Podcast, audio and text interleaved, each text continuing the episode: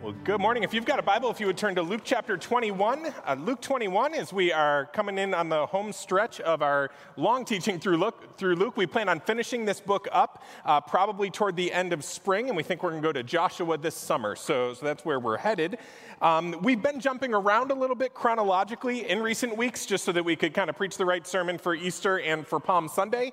And so, so a couple weeks ago, we jumped backwards to Palm Sunday. This past week, we jumped forward to Good Friday and to the cross. Um, but today we're going back in between to Tuesday. So it was Sunday, uh, was Palm Sunday when Jesus rode into Jerusalem on the donkey.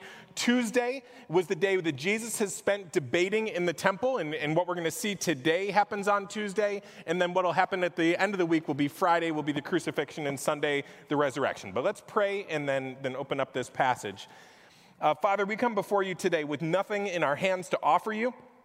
We don't have impressive gifts for you today, we only have need. And, and our greatest need today is for Christ. To, to turn from our sins and from the other things that have captivated us this week and to turn to Him again. So we pray that, that today in the scriptures we would see Jesus for who He is. We re- pray that as we turn to Christ, we would receive again grace from Christ Help us as we open this Bible that you've given us to see it as a book that's not about us and how great we are, but help us to see it as a book that is about the excellencies and the beauty and the generosity of Jesus. Help us to see Jesus here as the all sufficient one who sees our need and rewards us with grace. And we pray that that would transform us into generous people who, who love others with grace like we've been loved by you. And I pray this in Jesus' name. Amen. So it is Tuesday, and, and this is what happens next. Luke 21, starting in verse 1, it says, Jesus looked up and he saw the rich putting their gifts into the offering box. And he saw a poor widow put in two small copper coins. And he said, Truly, I tell you, this poor widow has put in more than all of them, for they all contributed out of their abundance, but she, out of her poverty, put in all that she had to live on. So Jesus is watching them give offerings. And according to history, they had some offering boxes in one of the courts of the temple that were shaped like 13 trumpets. And you would throw your coins into the bell of the trumpet, and then it would bring it down into like a secure, locked box. And so rich people are coming in, and everybody knows that they're making their offerings. Uh, we'll see in a passage in a second that it wasn't uncommon for people to blow a trumpet to announce that the rich people were there to make their big, heavy hitter gift that was really going to make all the difference in the world for the operation of the temple. And, and so that's how they're giving. They're giving in front of everybody, they're giving to be seen by people. And Jesus had warned about this. He said this back in Matthew chapter 6, verse 1. He said, Beware of practicing your righteousness before other people in order to be seen by them, for then you will have no reward from your Father who's in heaven. Thus, when you give to the needy, sound no trumpet before you, as the hypocrites do in the synagogues and in the streets, that they may be praised by others. Truly, I say to you, they have received their reward. But when you give to the needy, do not let your left hand know what your right hand is doing, so that your giving may be in secret and your Father, who sees in secret, will reward you. So Jesus had warned that when we give to be seen, when we give to be known as givers, we're no longer rewarded by God because the reward comes in the people who saw us. They saw the things we did, they praised us for what we did, we, we got the reward that we were after. And so Jesus said, Don't give like that. Give in secret, and your Father who sees in secret will reward you. It's a good test of faith. Do I really believe that there is a God who rewards what nobody else can see? But despite the fact that a few years ago Jesus had taught that, here he is in the temple the week of his crucifixion, and he watches how they give, and they're still doing the exact same thing. The, the rich are coming and, and parading themselves, making their big gifts. Everybody's celebrating their big gifts. And so Jesus looks up and he sees this thing, and everybody sees it. Everybody knows that's what they're doing. But then Jesus sees something that nobody sees, and that's this widow. She comes in and she's not giving to be seen because she doesn't have that much to give. So there's not a trumpet, there's no fanfare. What she gives is small and probably would have been laughed at by the big givers. It would have been totally ignored by the temple authorities. She comes and she gives the tiniest of possible gifts in the offering. It's an embarrassingly small gift compared to the cash that's being tossed in by the heavy hitters who just made their big gifts in front of everybody. And widows, they couldn't earn their own income. And so a poor widow would have been the poorest of the poor. She, she didn't have a big nest egg. She, she had very, very little. She came in poor. And so when she gave, she gave these two little coins, two lepta. These were Hebrew coins minted about 100 years earlier, and each one was worth one one hundredth of a day's wages. So she gives this offering that's worth, you know, two to four bucks, while everybody else is putting in their big checks. This is nothing.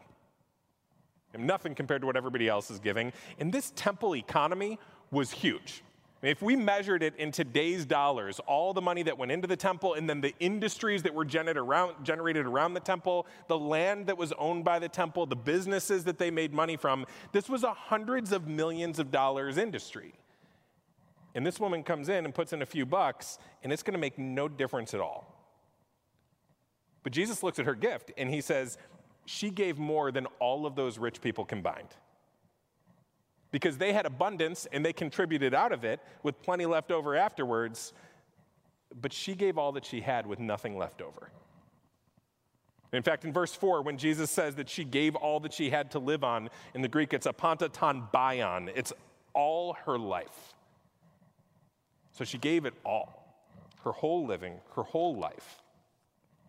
When she went home, she probably didn't have money to buy food.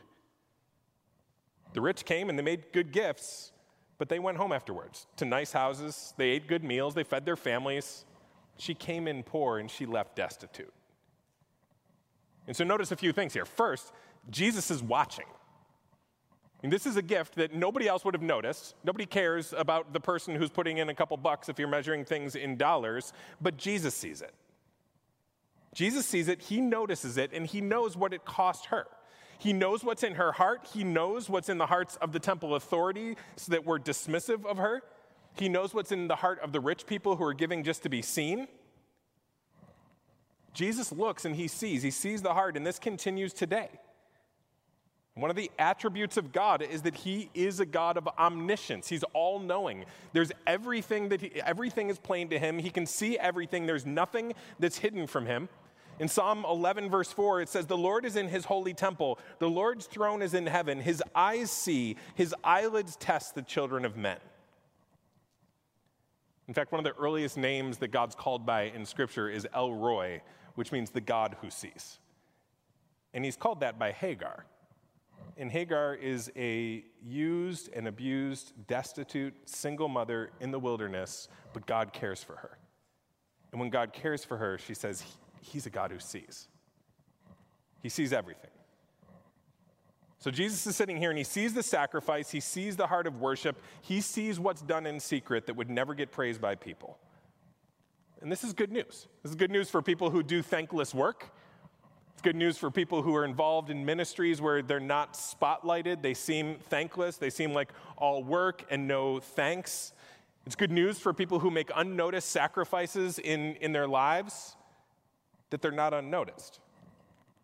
Jesus sees it. Our Father sees it. He rewards what's done in secret. He rewards the stuff that's never rewarded by people, that's never seen by people. He sees the things that nobody else sees. We see the big giver. We see the strong, we see the person whose work is significant. We see the person whose contribution seems to make the biggest difference. But Jesus sees the widow. He sees the poor. He sees the humble. He sees the one whose efforts don't seem to matter. And he says, She's actually given more than everybody else combined. So as we serve and as we give, if we feel like what we have to offer is small and insignificant, we've got to realize that Jesus is the one who, who's watching and the work that, that we do, the, the service that we render, the offerings that we give, they have value not because of their size. They have value because they're done in faith. Jesus looks at what's humble. He looks at what's done in faith. He looks at this woman who gives her all. He looks at the depth of her sacrifice. He sees what nobody else sees. So he sees it. Number two, he measures it. Nobody else would have thought it was significant, but he said she gave her whole life. It's more than everybody else combined. So he measures the gift by the proportion of the sacrifice, not by the amount. And Jesus looks at what she does and he, he commends her self sacrifice and worship. There was no trumpet that was blown for her gift, but the God who sees measured it and he said, This thing is gargantuan. And these widows, widows in, in Luke's gospel, they're, they're always the people with the least, but they're also people that again and again are the people who are noticed by Jesus and receive God's favor. I mean, at the beginning of Luke's gospel, Anna the prophetess is, is prophesying and talking about the redemption that's coming to Israel. She's talking about Jesus coming. The announcement of Jesus' coming comes first through a, a widow early on in Luke's gospel. You see widows who are broken and empty and have lost, uh, like the, the widow who lost her son, and Jesus comes and raises her son to life. His favor gravitates toward those who have the least. And this serves as a little bit, I think, of a rebuke for the church in our day. You know, in some of the common books that, that just about every pastor is reading these days, they say that the way that you run a church organization, the way that you should manage things, uh, part of your strategy should be to make sure that your biggest givers are the most cared for. That you, you know what everybody gives, you figure out who the biggest donors are, and you make sure you spend lots of time with those donors. You make sure that when you make big decisions, every big decision gets run by those donors. They get a bigger voice, they get more attention, they get more care. And, and if we're just talking about running a business, it's probably good business practice because you just want to maintain your big accounts. Don't waste your efforts on, on the small accounts.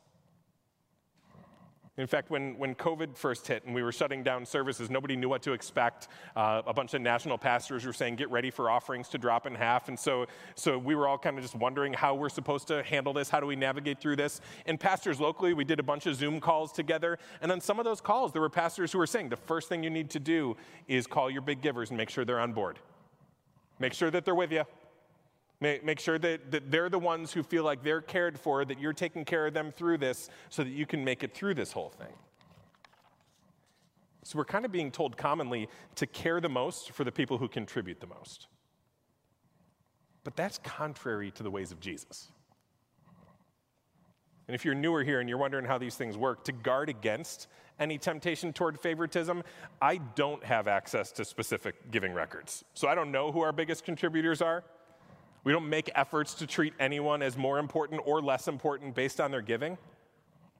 And I was also super encouraged at the beginning of COVID that when our elders huddled together and we said, all right, what are we going to do? We made that budget and said, okay, this is what we do for, for when the bottom drops out. This is how we make it through the year. We tightened our belts. But while we were doing that, the same elders who were thinking we might be facing a 50% drop off in our offerings were designating more money than ever to care for the poor, for people who lost their jobs, to people who would be in need, to people who would be on the front lines.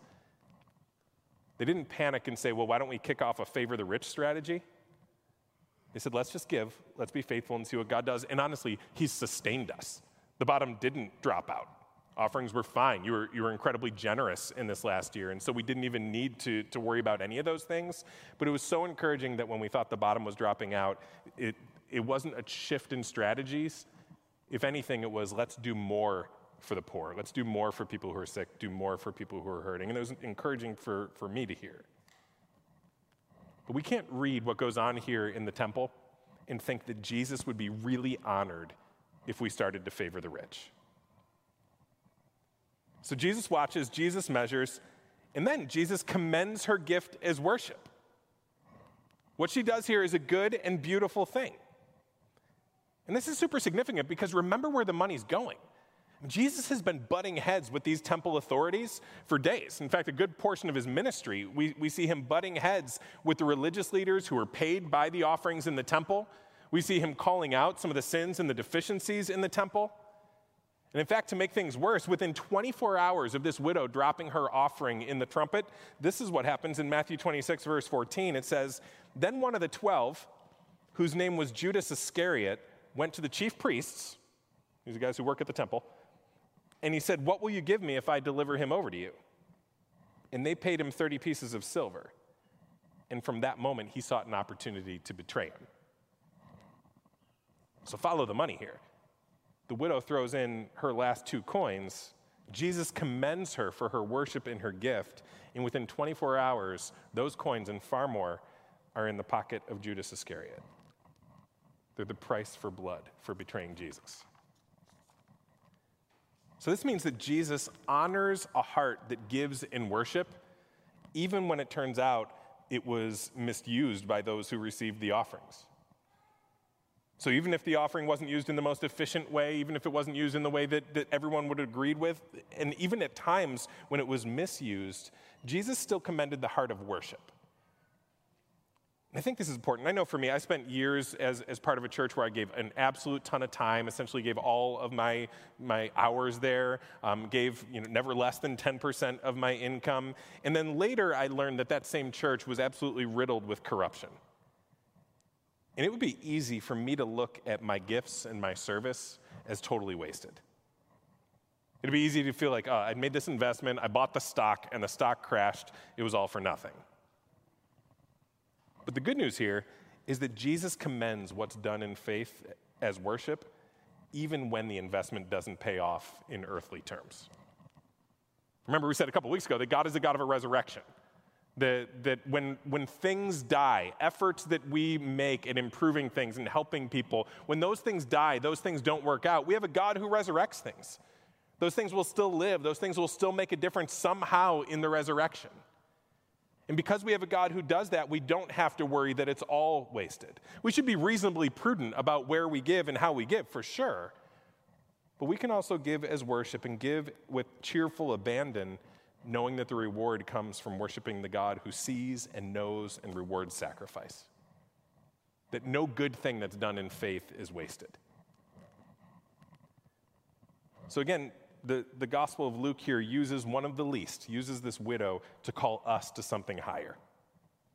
Through this widow, Jesus is calling us to live lives of generous giving, not just as investments in the kingdom, though those are good, but also as, as worship, where we give, understanding that everything we have belongs to God. He calls us to trust that the giving we do has worth in God's plan, even if it doesn't seem to work out. And even if our earthly understanding of that investment doesn't prove to us that it paid off somehow. He calls us to give joyfully. And even though we're not in control of all of the outcomes of where that goes, we're responding in love to the one who is in control of those outcomes. And through this widow, he calls us to give as a way of saying that all we are and all we have belongs to God. And so it's not the pious religious people with their big gifts and the trumpets being sounded that reflect the ways of God. It actually ends up being this widow who shows us what God is like the best. She reflects a little bit of the gospel here because when God gave to us, He gave His whole life, He gave His Son. He was ridiculously generous with us, even though we often ignore Him, even though we misuse the gifts. In the gospel, He gave us His life. And any time that the scriptures call us to be generous people, which they do all over the place, it's always in, in the context of what, what God has done for us. In fact, listen to this. This is 2 Corinthians 8. Paul is writing to the Corinthian church. He's encouraging them to be generous people. He's encouraging them to give toward his ministry. And he says this He says, I say this not as a command, but to prove by the earnestness of others that your love also is genuine. For you know the grace of our Lord Jesus Christ that though he was rich, yet for your sake he became poor, so that you by his poverty might become rich. So, this woman, in giving her life, was reflecting a sacrifice that Jesus would be making for her just three days after this moment. And people who understand the generosity and the grace of God become lavishly generous people. We saw this in Luke 19 with Zacchaeus, how his response to receiving the grace of the Lord was to give in the Old Testament, when, when people received the grace of God and their, their crops produced a good harvest, they were to bring the first 10% and give them as worship. They worship with the first fruits of the grace that God had given them. So, again and again, we're called to give lavishly in response to the lavish giving of God. But there's also more going on here. We don't want to pluck this passage out of its context. And, and at the end of the service today, we actually are going to be playing a video introducing the new building that we're going to be moving to this fall or winter. And, and in that video, there's a call for us to consider giving to the cost of the build out of that project, because it's some significant build out that we have to do. And, and for me, this is a project I believe in, I'm excited about, and I would ask that if you're a member or a regular here, that you would consider if you might contribute between now and the end of the year to help cover those build out expenses on, on a project that could make a difference for decades to come. It's a good opportunity to worship and a good opportunity, I think, to invest in the kingdom of God in Rochester. Now, if you're newer here, you'll find that we, we rarely make pleas like this. We rarely ask for anything here. And when we do, we try not to manipulate. We try to run straight up the middle. We try to say, here's a project, we need money for it, please give money for it. Like, we don't want to manipulate you. We don't want to toy with your emotions. We want you to make good decisions.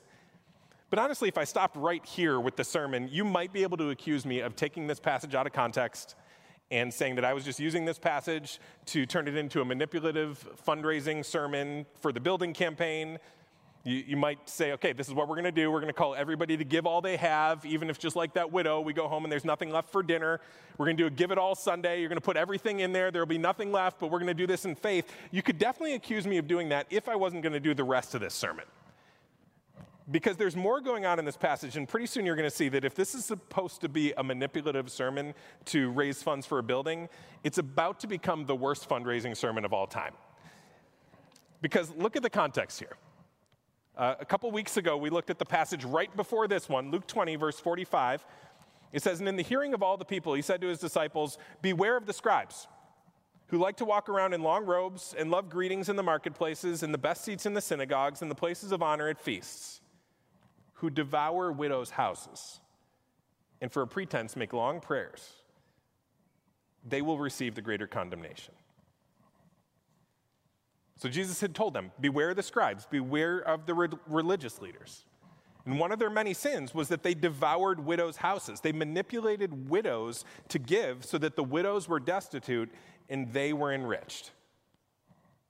So Jesus warns about that, and then right away, right after that passage, with no break at all, he looks up and he sees this widow give everything that she has, her very life, in the offering. And as much as everything we just said about the widow's gift is true, Jesus does commend her for her worship, it's also true that she was not required by God's law to do this. I mean, God's law, you were required to give the first fruit of your increase. So, so if you had a job and you had income, you gave the first part of it. You could certainly give on top of that if you wanted to, but what was required is that you, when you were profitable, when you were making money, when you had money coming in, you gave of the money that was coming in. But this widow doesn't have money coming in. She has a tiny little nest egg. You know, her departed husband had probably long since tithed on this, and this is all she's got left. And so here she comes, sweet widow, with a heart of worship and a heart of generosity. She comes and she throws her last coins in, probably because she felt obligated to give. And then she goes home and, and eats what? because she just tossed in her last two pennies. And Jesus said, Beware of scribes who devour widows' houses. Watch out for those guys. And then from there, right after he describes this, this giving of the widow, he says this in Luke 21, verse 5. It says, While some were speaking of the temple, how it was adorned with noble stones and offerings, he said, As for these things that you see, the days will come when there will not be left here one stone upon another that will not be thrown down. So he says, Watch out for people who devour widows. Then we see a widow give her last two lepta, and then Jesus looks at the temple and he says, This place is getting destroyed. In Mark's gospel, in chapter 12, when he tells these stories, he tells them in the exact same order Beware the scribes who devour widows, look at the widow giving, and then this place is coming down. So there's actually a judgment that's being pronounced on this temple. And one of the reasons for it, there are a lot of reasons for it. The big one was that they rejected Jesus when he came. But another reason for it is that this institution that God had ordained to be built, in part to care for the poor and the widows, was now devouring them. And it was leaving them with nothing to live on. And throughout the Old Testament, God had called his people to give special care to the widows because that's what God is like. Listen to what Deuteronomy says about God in Deuteronomy 10:18. He executes justice for the fatherless and the widow and loves the sojourner, giving him food and clothing. Psalm 68, verse 5 Father of the fatherless and protector of widows is God in his holy habitation. And in response to what God is like, he says this in Isaiah 117 learn to do good Seek justice, correct oppression, bring justice to the fatherless, plead the widow's cause. So the temple offerings, in part, were to care for widows. But here's an example of a widow who comes into the temple and goes bankrupt because of her gift to it. I mean, there were a lot of good things they were supposed to do with these offerings. They were supposed to pay the priests, they were supposed to fund the worship, they were supposed to build the temple. Those were things they were supposed to do. But they were also supposed to care for the poor. But instead, they had set the whole thing up so that the poor felt an obligation to give even when they were being destroyed by it. They did the buildings, they paid the ministers, but they ripped off the poor. And Jesus sees that too. And Jesus promises right here that he's going to judge a wicked system that preys on the poor and the vulnerable and the widows, even though this was a system that was set up by God and that had potential for tremendous good in the world. Because God sees that injustice. And what's happening there, the devouring of the most vulnerable, is seen by God, and He will, in time, make sure that that wickedness is rewarded too. And again, the wickedness is not in the widow, it's not in what she did. By all accounts, she's commendable for responding generously to the grace that she's received. She does trust the Lord. But the leaders who would make her feel like she must do this, or that threw guilt on her that made her do this, or that treated her like she was of no account if her gifts were small, or maybe the worst, somehow tied her sense of acceptance before God to the offerings that she put in those leaders could expect a reckoning. We'll talk about it more next week, but in 70 AD, 40 years after the widow's gift, this temple was razed to the ground in judgment. God sees all of this. And he promises that when stuff like this happens, justice will be done. and It'll be done by God Himself. In fact, listen to Proverbs 15, verse 25. This is just something that the Lord does. This is the way that the Lord acts. Proverbs 15, 25. The Lord will root up the house of the proud, but He will establish the border of the widow. And that's what's going on here. This temple that was meant to be a light to all nations and a place where the poor could go for refuge and have the same access to God as others had become a place that was devouring them. It had become the house of the proud. Peter Leithart writes this. He says, Though this proverb does apply to any proud man's house in posterity, it has, coming from the pen of Solomon, the temple builder, specific reference to the Lord's house in Jerusalem. When Israel turns the house into a den of brigands and it becomes a house of the arrogant, the Lord tears it down and sends the pieces into exile. In Luke 21, Jesus' condemnation of the temple immediately follows the story of the widow's mite. Because God is tearing down the house of the proud, those who oppress widows and orphans, and he's establishing the widow's house. So, this is an important warning for church leaders today. The people in church with incomes are called to give. And we're, we're called to give as worship. We're called to give lavishly and generously in, in all kinds of ways and in all kinds of places. That giving is a big part of our worship. But it's also true that churches are called to give. We're not to manipulate money out of widows and the poor, but we're to help them. We're not to make the poor feel guilty for having nothing to give, but to actually give to them. That giving is supposed to go both, both ways. And the widow or the poor person in church who has nothing to give shouldn't feel embarrassed by that. They shouldn't feel less a part of the church household because of that. They sh- shouldn't feel a need to give the grocery money or the rent check to the offerings while the kids are going hungry.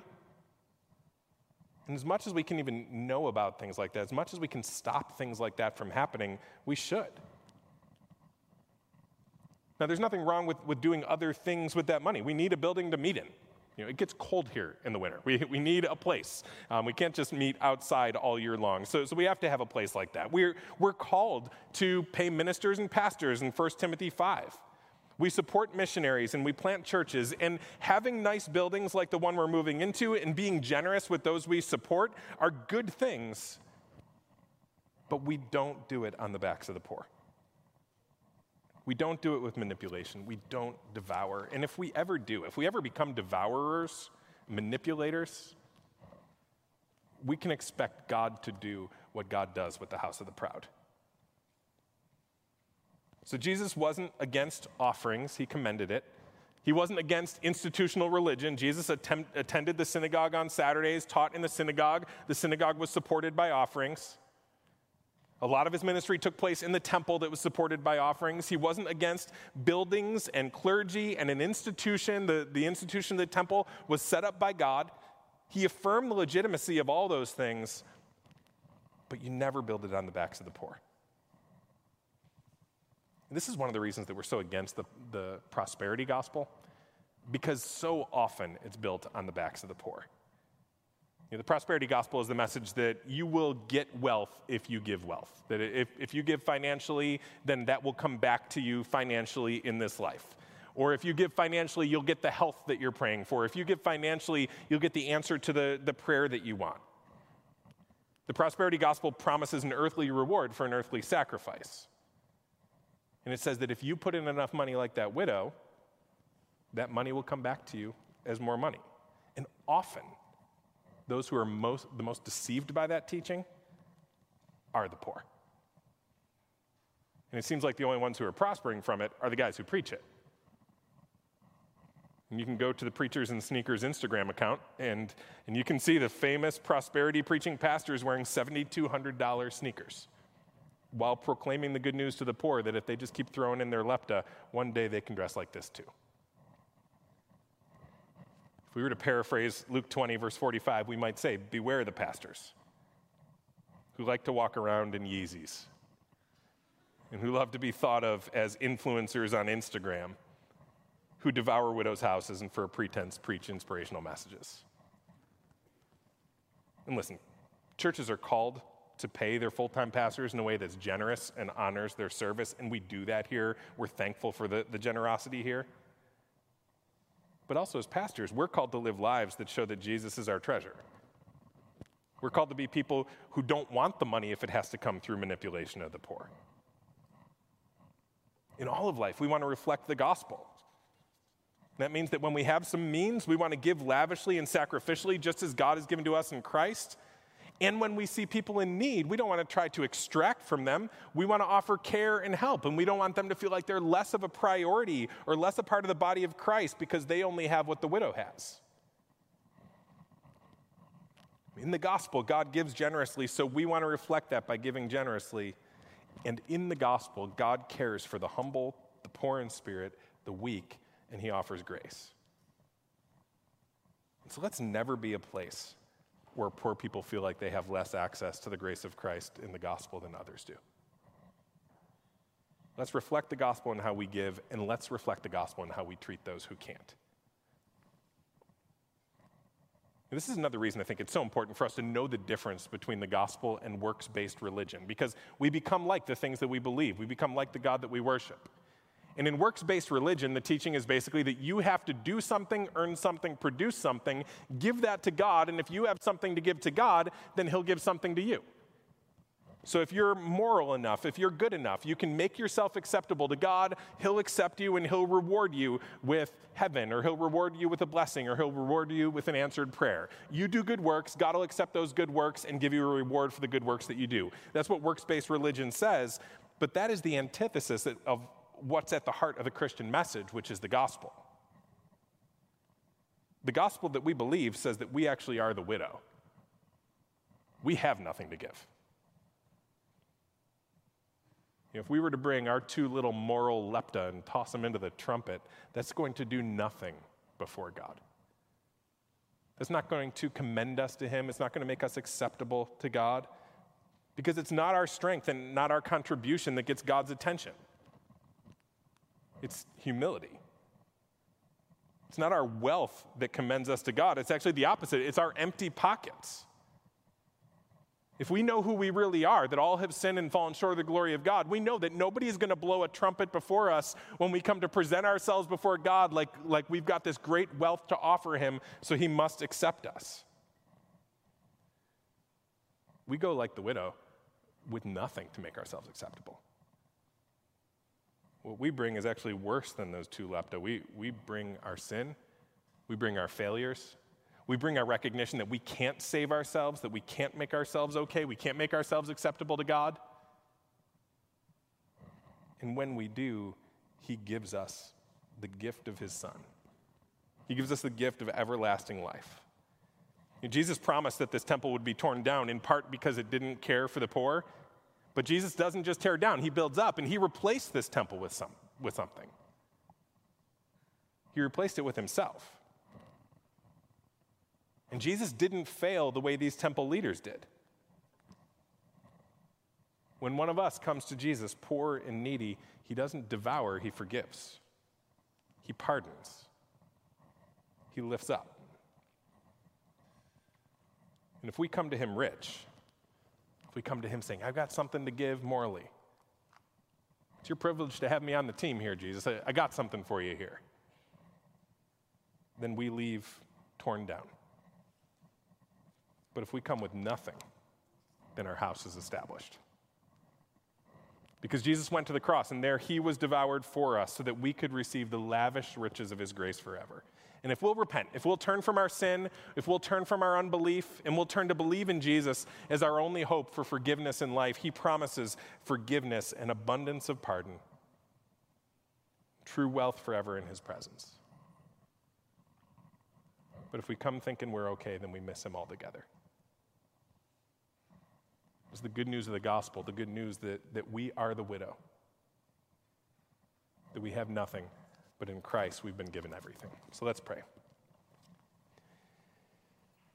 Well, Father, we confess that so often we become convinced that we matter when we have a lot to offer you.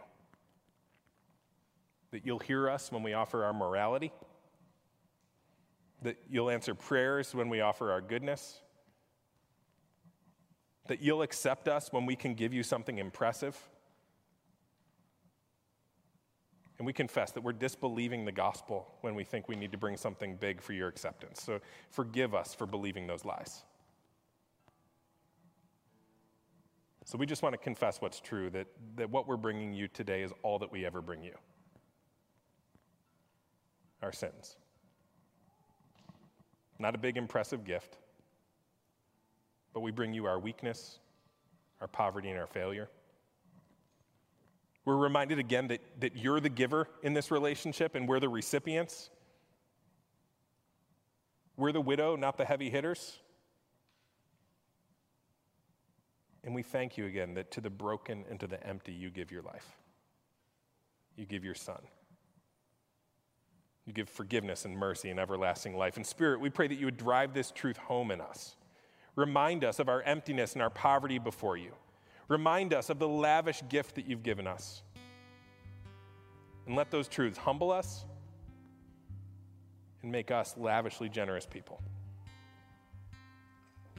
Make us people who give not to get from the crowds, but who give as worship, who give to reflect the generosity of God, and also to reflect the generosity of God, who care for and respect and love the poor and those who can't give.